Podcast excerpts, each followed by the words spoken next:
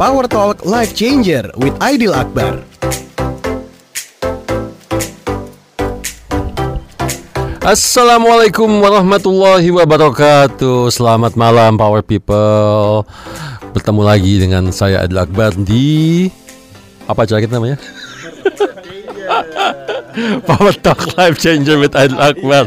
Dan gue ngeblank saudara-saudara. Gara-gara kebanyakan makan buka puasa tadi. Kekenyangan. Oke, Power Talk Life Changer with Adil Akbar. Masih bersama saya Adil Akbar Majid. Kita akan ngobrolin tentang keuangan Ya dengan ah, angle-angle yang sedikit berbeda lah dari tempat lain ya.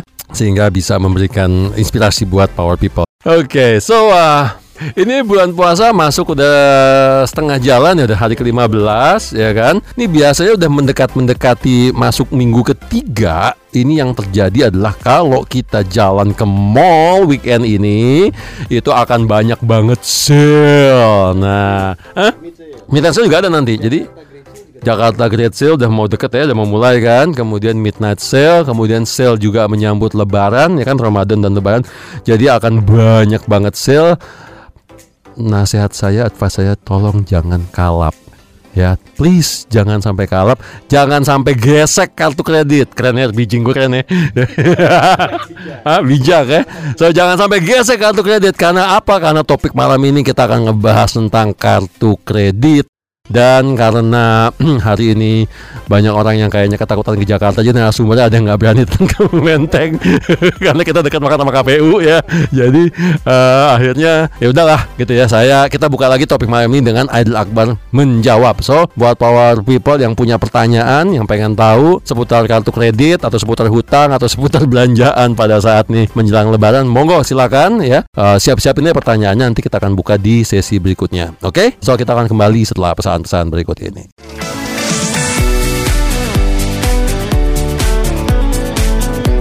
Inspiring young Indonesian Power Talk.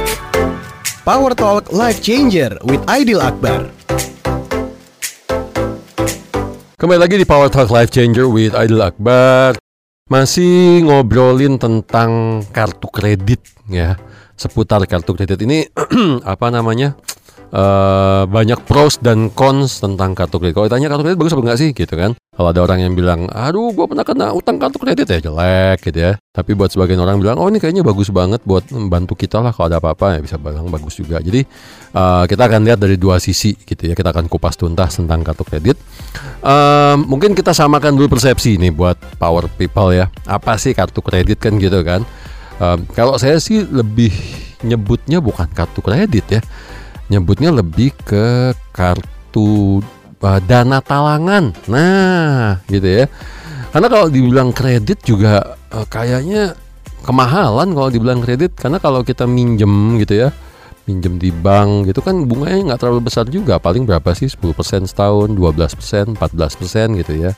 Paling lama paling tinggi mungkin 18% sebenarnya kartu kredit bisa lebih tinggi daripada itu ya. Kartu kredit itu per bulannya antara 1,5 sampai yang asing itu saya tahu bisa sampai tiga setengah persen per bulan. Jadi kalau kita bicara definisi kartu kredit yang yang secara standar sih ya, yang secara umum lah, itu adalah kartu yang kita pakai ya untuk uh, transaksi lah ya, barang atau jasa dan lain sebagainya, di mana nanti kita diwajibkan untuk membayar tagihan di akhir bulan ya baik tagihannya full penuh atau bisa sebagian karena kenapa karena kartu kredit memberikan fasilitas untuk kita bisa mencicil bula, uh, bukan bulanan sih tapi mencicil membayar biasanya kan ditagi bulanan ya karena ditagi bulanan berarti bisa mencicil secara bulanan dahulu kala mungkin kurang lebih 10-15 tahun yang lalu itu cicilan bulanannya cuma 5% cuma 5% dari dari dari tagihan kita atau dari pemakaian kita gitu ya.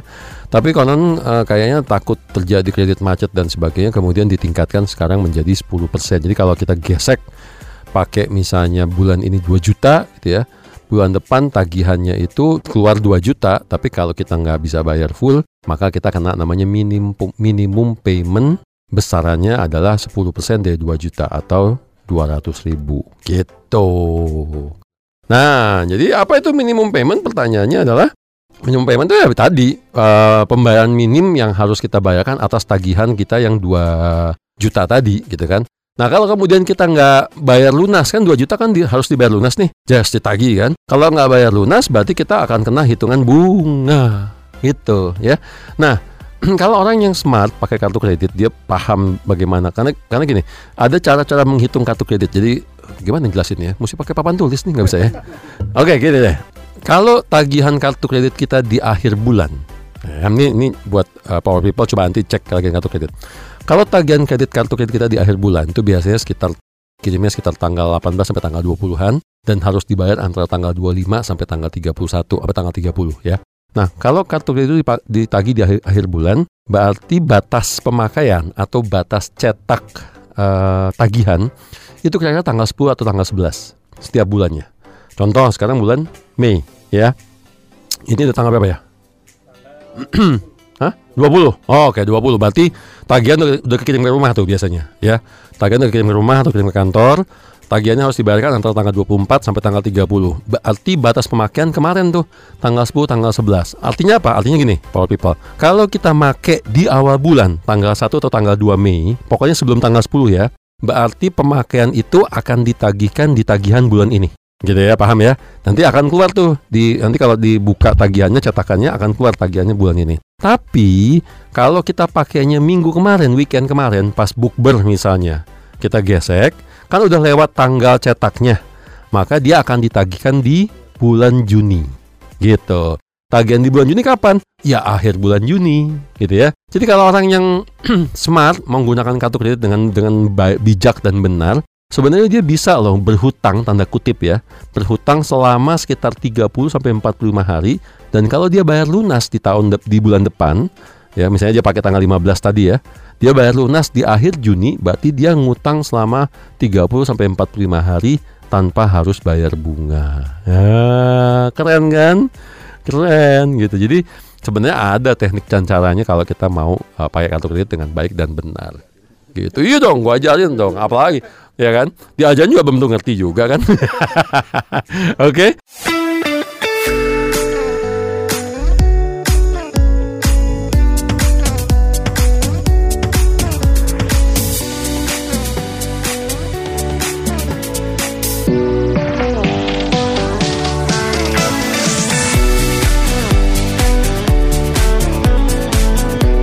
Inspiring young Indonesian. Power Talk Life Changer with Aidil Akbar.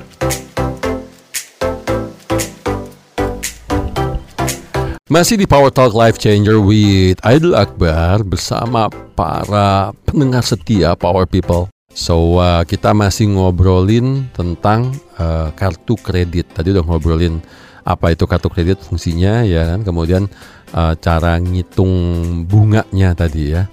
Terus kita mau ngebahas ada telepon masuk gak tadi? Oh ada, ada telepon ya. Oke mungkin kita coba uh, ngobrol dulu sama yang telepon ya. Halo. Halo, selamat malam Mas Aidi. Ya malam dengan siapa di mana? Saya Andri di Jakarta Selatan di Kebayoran Baru, Mas. Oke, gimana Andri?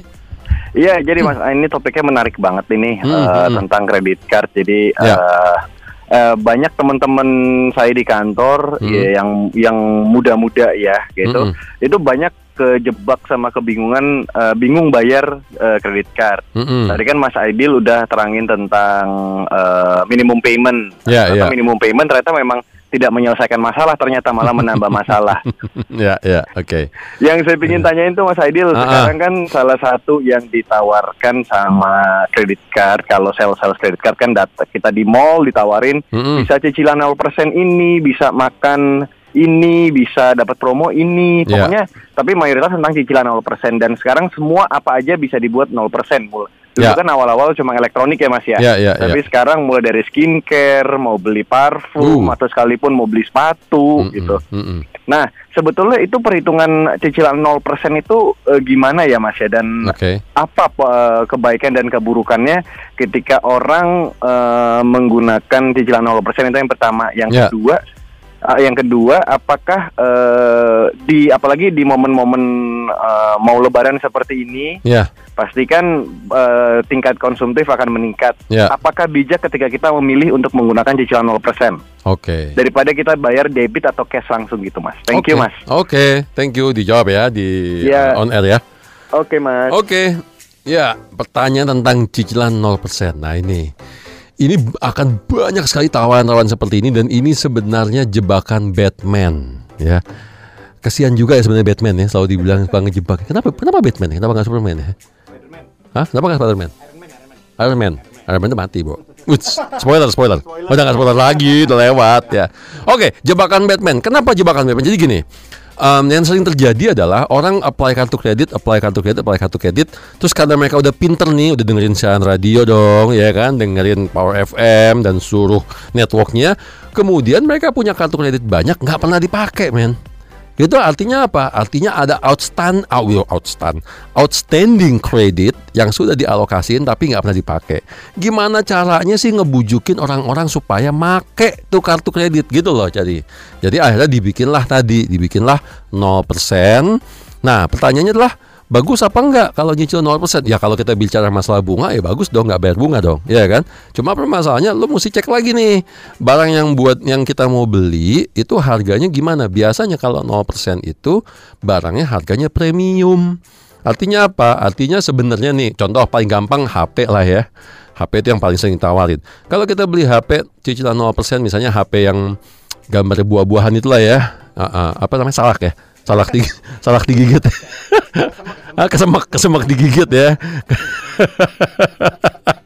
Kukunya kebayangin ketawa ya, kesemak digigit. Nah, itu kalau kita beli misalnya berapa? Yang paling baru 20 juta kan gitu ya. Kalau kita beli di toko-toko yang uh, oke okay lah non apa non authorized gitu ya kayak misalnya di ITC dan sebagainya, kita masih bisa tuh dapat harga-harga goyang tuh 16, 17 ya kan. Tapi belinya cash gitu ya. Tapi kalau kita beli yang toko-toko yang di mall ya kita nggak usah sebutin namanya lah, pokoknya yang mereka bilang authorized itu, itu kita pasti bayar premium, kita pasti bayar 20, 23, 25 gitu ya. Nah, itulah kemudian orang bisa nyicil dengan 0% tadi, nggak perlu bayar bunga. Terus kalau kayak gitu, apa sih yang diharapin sama perusahaan kartu kredit? Apakah rugi apa enggak kan gitu kan pertanyaannya kan? Kalau 0% kan perusahaan kartu kredit kan harusnya dapat keuntungan dari bunga. Nah, jadi gini, perusahaan kartu kredit itu tadi dapat keuntungan bisa dua, bisa dari bunga atau bisa dari transaksi. Jadi ada dua sebenarnya. Pada saat kita gesek di awal, cas gesek gitu ya, itu uh, sebenarnya si tokonya itu kena namanya merchant fee. Nah, ini banyak orang nggak ngerti, nggak paham. Merchant fee itu kenanya sekitar tiga persenan. Nanti tapi bisa dinego kalau tokonya rame, biasanya bisa turun antara antara satu sampai satu setengah persen. Merchant fee ini dibebankan ke toko. Jadi sebenarnya meskipun perusahaan kartu kredit nggak dapat bunga dari kita karena bunganya 0%, tapi dia udah dapat persentase 3% dari yang kita cas. Jadi kalau kita ngecas dari berapa? 20 juta ya. 20 juta kali 3% berapa? 600 ribu gitu. Jadi meskipun dia nggak dapat bunga bulanan, dia dapat 600 ribu di muka, di muka loh, kebayang kan? Jadi gitu. Nah itu satu. Kedua, nah ini bahayanya nih kalau kita ngambil yang 0% tadi buat uh, siapa Andri jadi ya.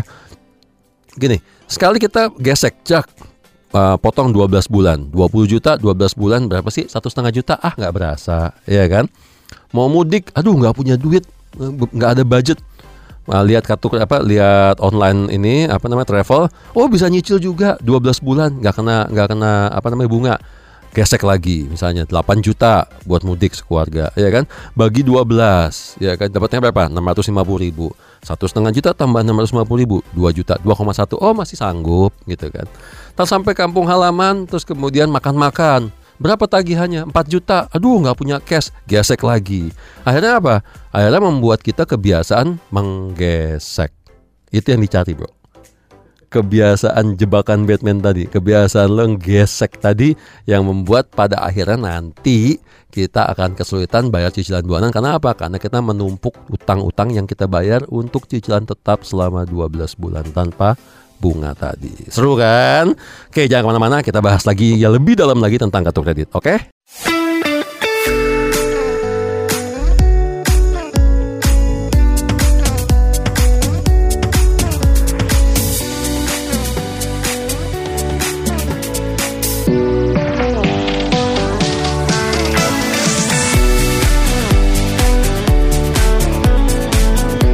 Inspiring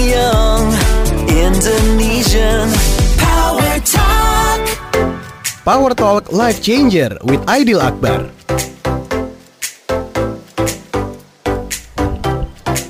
Kita masih bicara tentang kartu kredit dan seputar kartu kredit, tips dan triknya, ya kan? Uh, de- dengan tema malam ini Adil Akbar menjawab dan kita ada penelpon lagi ya.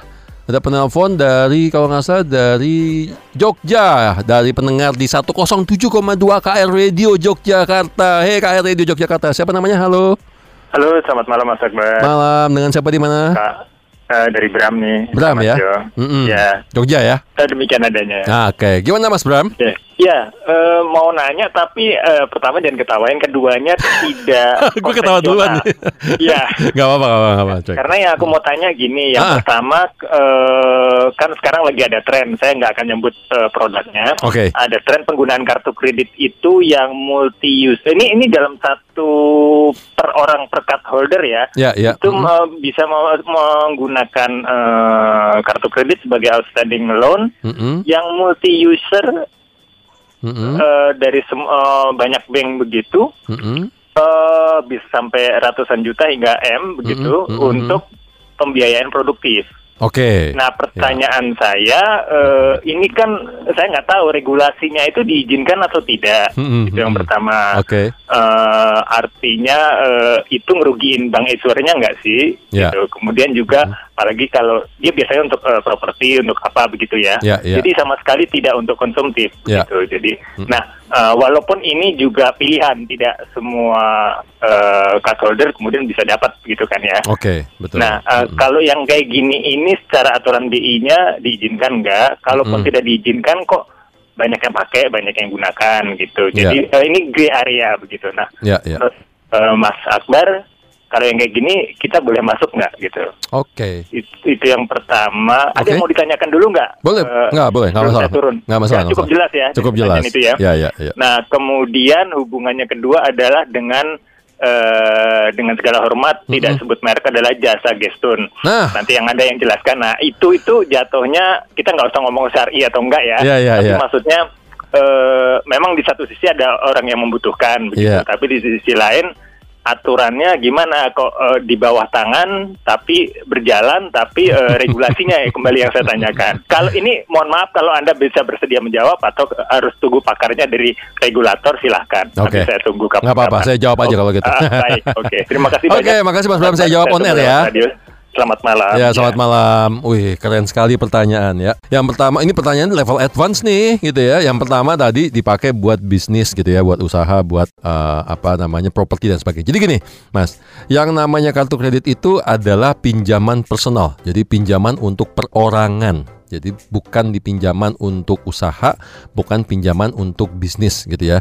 Memang pada awalnya, pada asalnya kartu kredit itu dipakai untuk pem- eh, eh, transaksi pemakaian. Jadi misalnya kita belanja ya eh, buat eh, di supermarket atau kita mau beli barang dan sebagainya. Tapi kembali lagi tadi saya katakan di awal bahwa banyak akhirnya orang yang punya kartu kredit, punya outstanding kredit available lah istilahnya ya, yang nggak dipakai sama mereka. Nah kemudian muncullah eh, tawaran-tawaran seperti salah satunya tadi di eh, eh, apa namanya di sesi sebelumnya kita udah bahas bahwa itu bisa dipakai dengan cicilan tetap eh, bunganya 0%. Nah kemudian bisa juga sekarang mulai dipakai tadi untuk usaha atau berbisnis misalnya.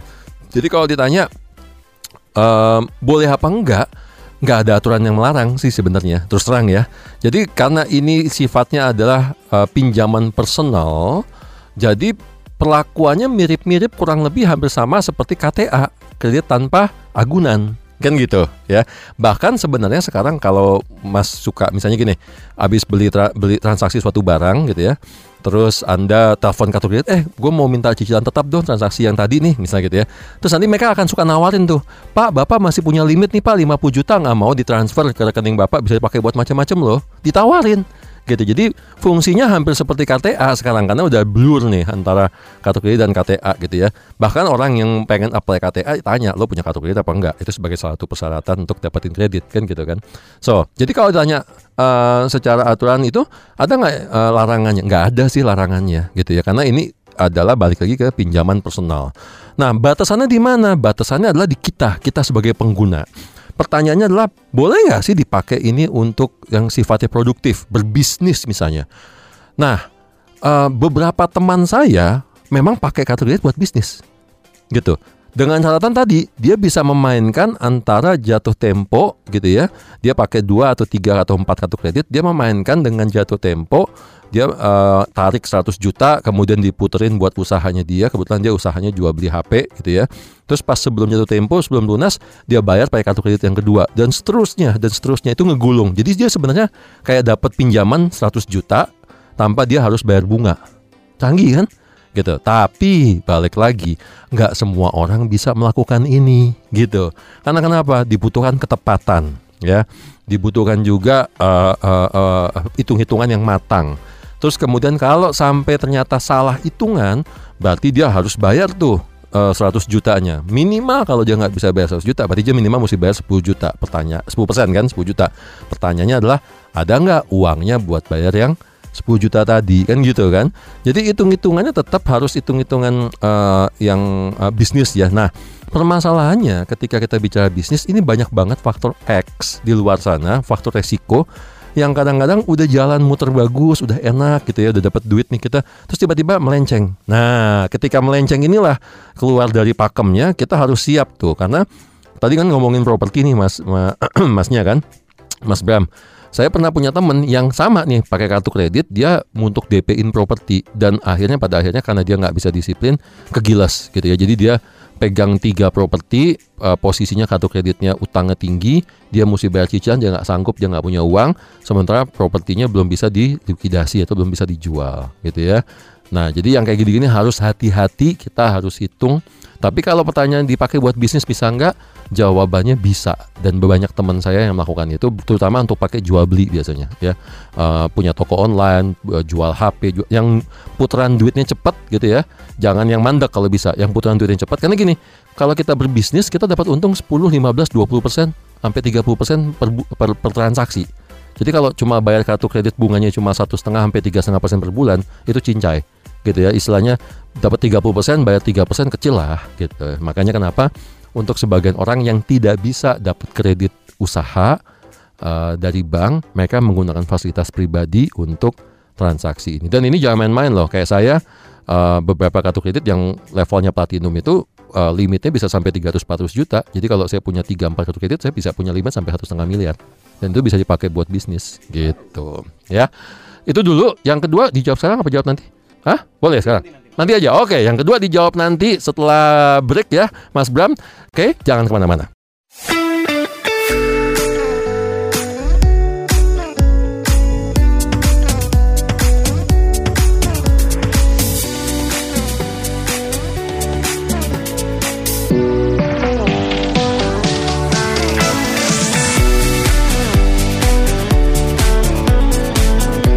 Inspiring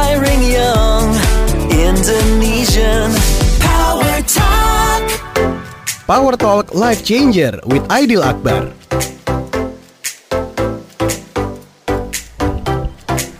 Masih di Power Talk Life Changer with Aidil Akbar um, Masih bicara ngobrolin tentang kartu kredit, seputar kartu kredit ya. Tadi masih ada satu pertanyaan yang belum dijawab dari Mas Bram di Yogyakarta. Hai Yogyakarta 107,2 KR Radio Yogyakarta ya. Oke, tadi pertanyaan yang kedua adalah Gestun. Nah, mungkin sebelum saya jawab Gestun ini saya jelaskan dulu ya karena banyak orang mungkin yang nggak paham. Jadi gini, Gestun itu singkatan dari gesek tunai, ya. Um, yang terjadi gini, ketika kita punya kartu kredit, sebenarnya kita bisa ngambil tunai dari kartu kredit kita, ya. Biasanya kartu kredit itu suka dilengkapi dengan nomor PIN. Jadi dengan kartu kredit yang sama, Anda bisa datang ke ATM mana pun ya di Indonesia maupun di seluruh dunia. Anda masukkan kartu, Anda ketik nomor PIN-nya, keluar uang cash ya, namanya cash advance gitu ya. Atau Anda bisa datang ke uh, bank mana pun, gesek, nanti keluar cash. Cuma permasalahannya adalah cash yang Anda ambil ini biayanya besar sekali. Kenapa besar? Karena Anda akan dikenakan dulu biaya di muka. Ya, tadi kalau kalau merchant kena 3%. Nah, tapi kalau cash advance Anda bisa kena 4 mm, sampai 6% bahkan bisa sampai 8% di muka. Jadi kalau Anda ngambil 1 juta gitu, itu kena dulu tuh di depan tuh sekitar uh, 4 sampai 8 persennya. Nah, setelah itu kemudian bunganya mulai dihitung per hari sampai tagihan jatuh tempo. Jadi berbeda dengan kartu kredit biasa. Kalau kartu kredit biasa pemakaian kartu kredit biasa adalah Anda gesek sampai jatuh tempo Anda belum bayar itu bunganya belum dibebankan. Kalau Anda bayar di akhir bulan lunas berarti Anda nggak bayar bunga.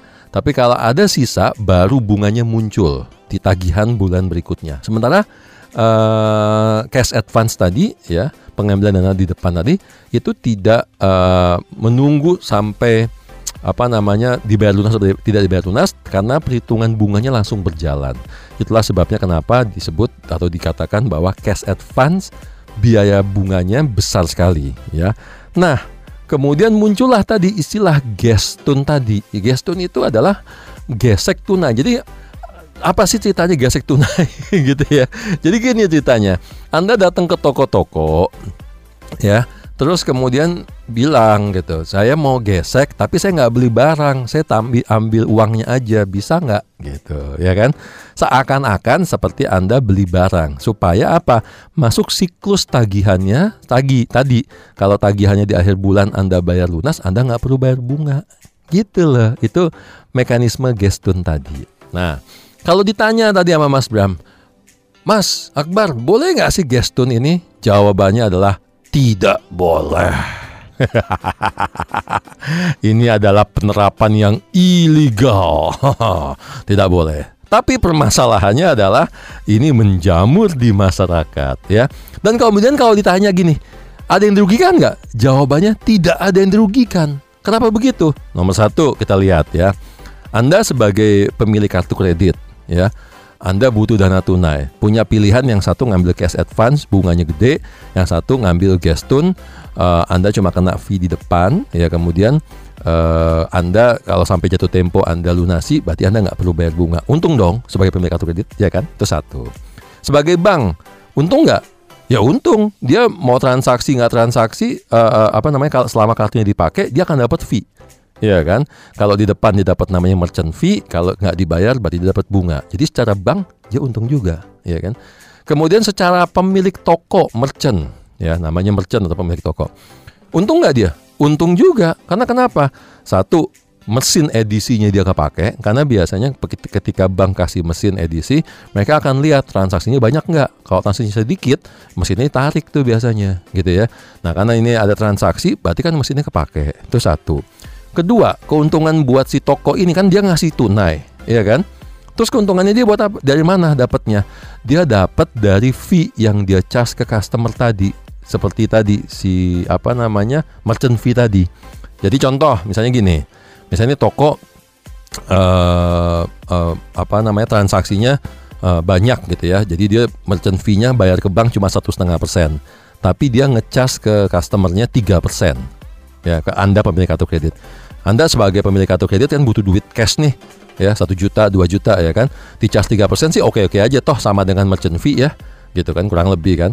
Nah si yang punya toko akan bayar satu setengah persen ke bank dalam bentuk merchant fee yang satu setengah persen dikantongin buat dia dianggap sebagai bunga pinjaman ke anda punya pemilik kartu kredit ya kan?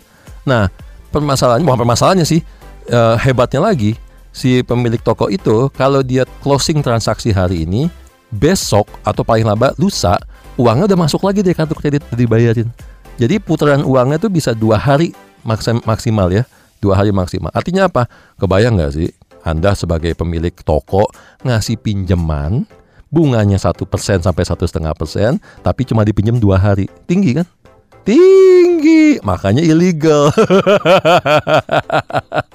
ya Mas Bram ya. Jadi ini lucu, ini transaksi yang tidak diperbolehkan karena kenapa? Seakan-akan si toko seba bermain sebagai bank gitu kan. Tapi memang uh, tumbuh subur dan menjamur. Karena balik lagi tadi selama tidak ada penipuan di dalamnya uh, ini transaksinya tidak ada yang dirugikan. Baik se semua pihak baik ke bank maupun ke pemilik toko merchant maupun sebagai kita pemegang kartu kredit. Makanya uh, yang sering terjadi adalah kadang-kadang suka ya tutup mata dulu lah banknya. Tapi nanti uh, beberapa saat, beberapa bulan sekali, tiga bulan sekali, enam bulan sekali razia gitu. Biasanya ya kan razia ntar tiarap dulu semua, ntar tungguin sebulan, dua bulan, tiga bulan transaksi lagi. Biasanya sih gitu biasanya ya. Tapi tolong ya ini illegal. Jadi janganlah bermain di transaksi-transaksi yang tidak diperbolehkan. Oke, so uh, masih sesi terakhir ya. Oke, mungkin sesi terakhir. Kita akan uh, wrap up, uh, akan summary di sesi terakhir setelah pesan-pesan berikut ini.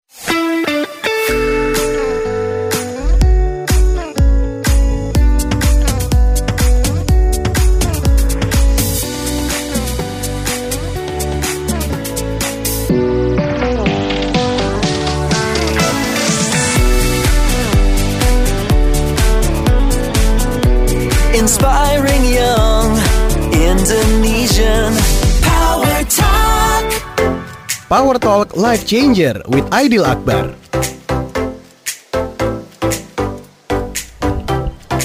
Hei, nggak terasa kita ada di segmen terakhir Power Talk Life Changer with Adil Akbar. Agak cepet aja karena waktu saya juga ada mepet. Uh, summary ya, tips and trick. Balik lagi ke kartu kredit. Uh, kartu kredit hati-hati ya, uh, teman-teman sekalian, power people. Kalau kita pakai harus bijaksana gitu ya. Jangan kemudian ter mudah tergiur, jangan mudah terjebak. Kartu kredit itu adalah kartu talangan. Jadi kalau Anda mau beli sesuatu, pastikan Anda udah punya uangnya, gesek, nanti akhir bulan bayar lunas. Jangan pernah mencicil karena sekali Anda mencicil, bayar bunganya, Anda biasanya akan kebelit-belit tuh sama utang. Itu satu. Kedua juga tadi cicilan tetap. Kalau Anda mau ngambil fasilitas cicilan tetap, ngambil sekali aja, cuma sekali, udah. That's it. Habis itu kartu kredit potong aja.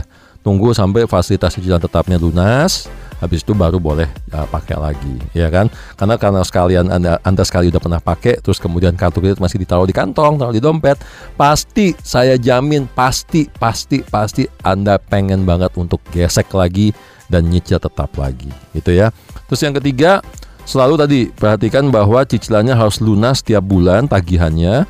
Uh, kalaupun mencicil, pastikan cicilannya adalah maksimal 30% dari penghasilan uh, bulanan kita. Nah, untuk supaya kita nggak terjadi over limit, berapa besar sih pagu kredit, jumlah kredit yang bisa Anda ngambil? Untuk Anda yang masih kurang paham penggunaan kartu kredit, sebaiknya tidak lebih pagu kredit ya, atau jumlah kreditnya yang bisa diambil uh, dari kartu kredit adalah tidak lebih dari uh, 2 sampai maksimal tiga kali dari penghasilannya. Maksudnya gini, jadi kalau penghasilan Anda 5 juta sebulan, Anda hanya boleh apply kartu kredit yang ngasih Anda fasilitas maksimal tiga kali 5 juta yaitu 15 juta supaya kalau Anda kepake semua 15 juta 15 jutanya anda bayar cicilan bulanan 10% satu setengah juta, berarti cicilan bulanan Anda masih masuk ke rasio di 30% dari penghasilan Anda yang 5 juta tadi. Gitu. Tapi itu hanya berlaku kalau Anda nggak punya cicilan rumah dan mobil. Kurang lebih seperti itu ya. Kalau masih nggak jelas, nanti bisa tanya-tanya sama saya lagi di uh, WhatsApp, uh, Telegram Group ya. Anda download aja aplikasi namanya Telegram itu hampir sama kayak WhatsApp. Cari grup namanya seputar keuangan. Bisa nanya-nanya di situ, atau bisa juga nanya sama saya di Instagram @idleakbarmajid atau bisa juga nanya di uh, Akbar Instagram juga @akbarmajid personal. Oke, okay? saya adalah Akbar Majid, signing out, unggul, uh, undur diri uh, beserta tim yang ada di studio. Kita ketemu lagi di Power Talk Life Changer minggu depan, Senin malam jam 8 sampai jam 9. Oke, okay? wassalamualaikum warahmatullahi wabarakatuh.